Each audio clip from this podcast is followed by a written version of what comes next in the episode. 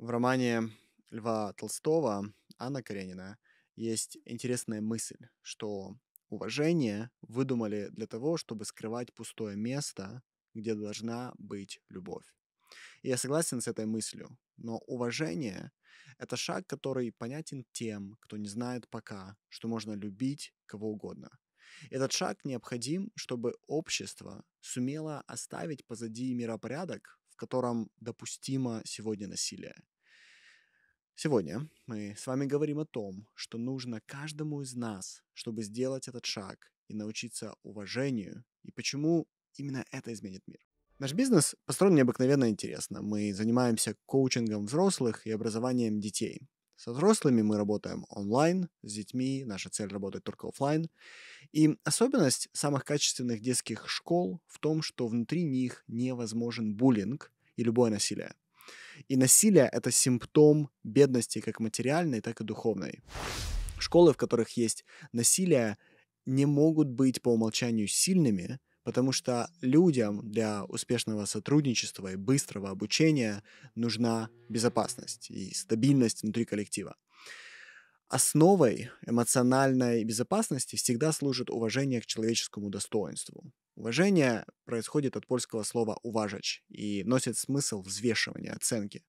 В культуре нашей цивилизации принято уважать того, кто весит больше. Мы уважаем тех, кто старше за вес их опыта, мы уважаем тех, кто выше нас по иерархии за вес их кошельков, и уважаем власти за вес нашего страха перед ними – мы уважаем смелых людей за их храбрость, деятелей искусства за их творчество, врачей за их знания, спортсменов за их силу и даже программистов за то, что они умеют делать то, что мы не умеем. Мы всегда уважаем человека за его вес, который сами создаем в своей голове собственным восприятием. Но сегодня я хочу поговорить об уважении без взвешивания оценок. Можем ли мы уважать другого за то, что он или она или оно есть? Просто за то, что это часть жизни, Уважать — это признавать уникальность и красоту. И такое уважение не различает веса. Оно не дается старшему больше или меньше, чем дается ребенку. Оно не дается себе меньше, чем дается президенту твоей страны. Уважение — это константа. Оно приходит из безусловного уважения к себе. Если ты уважаешь себя, ты уважаешь свои мысли. Если ты уважаешь свои мысли, то ты уважаешь все, что они описывают в мире. Карл Юнг говорил, что люди предпочитают осуждать других, потому что использовать интеллект намного сложнее. Уважать — это вглядываться в другого вместо того, чтобы оценивать. Как коуч я верю в то, что любая физическая или эмоциональная травма — это результат неуважения.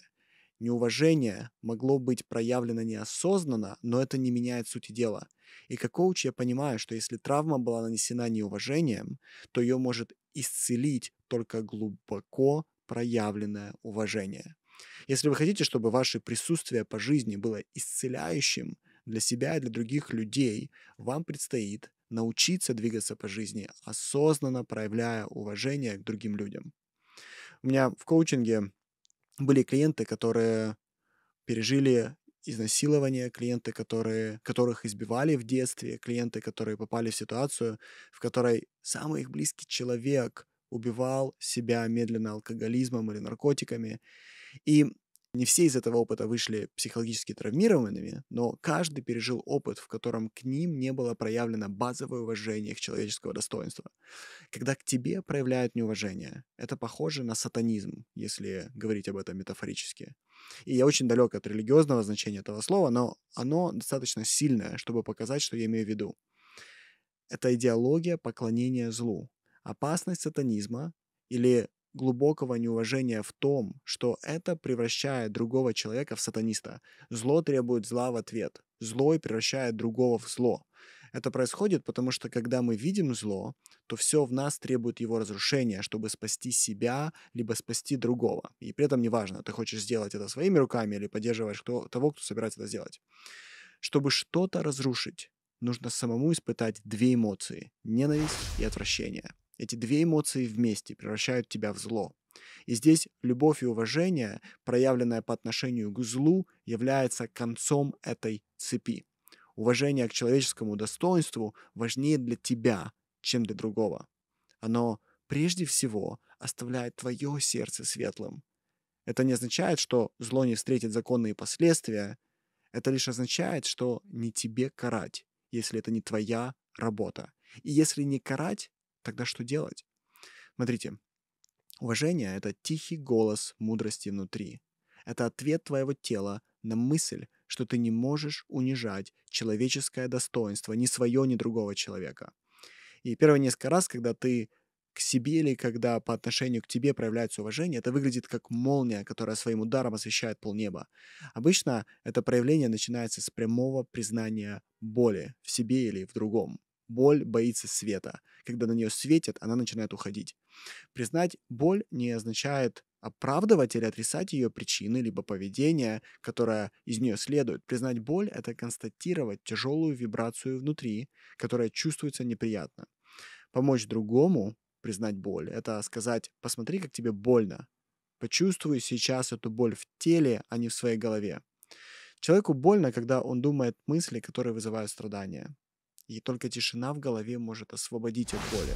Как коуч дает клиенту нащупать эту тишину. Да, я тоже хочу об этом поговорить. Через отказ от форсирования текущего момента и любящее соприсутствие с другим человеком. Например, мы можем сказать клиенту, что сейчас, возможно, для него не время отпустить эту боль, и ей нужно еще немного побыть с ним.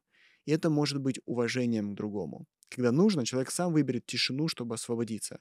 А сейчас ты просто можешь быть с ним рядом. И если ты рядом, то иногда тебе захочется, чтобы человек быстрее уже избавился от своей боли. И ты это делаешь, потому что тебе самому тяжело видеть его страдания. Ты ищешь облегчение для себя, а не для него. И торопить другого, забыть или оставить свою боль – это тоже неуважение. Тебе не нужно никому ничего доказывать, тебе не нужно никого учить. Если ты дашь любовь и уважение, то они человека научат всему, что ему нужно знать. Любовь и уважение исцеляют. Уважение к другим, как я уже сказал выше, начинается с уважения к себе. В смысле, что ты такой же, как и все, и что нет ничего снаружи, что может забрать твое человеческое достоинство. Твое тело может иметь шрамы, как и твое эго, и это все равно не влияет на твое человеческое достоинство. В прошлом каждый из нас пережил моменты, в которых к нам было проявлено неуважение, а также моменты, в которых неуважение проявили мы. Тем не менее, это не означает, что так должно продолжаться и дальше. Спасибо, друзья. До следующего эпизода.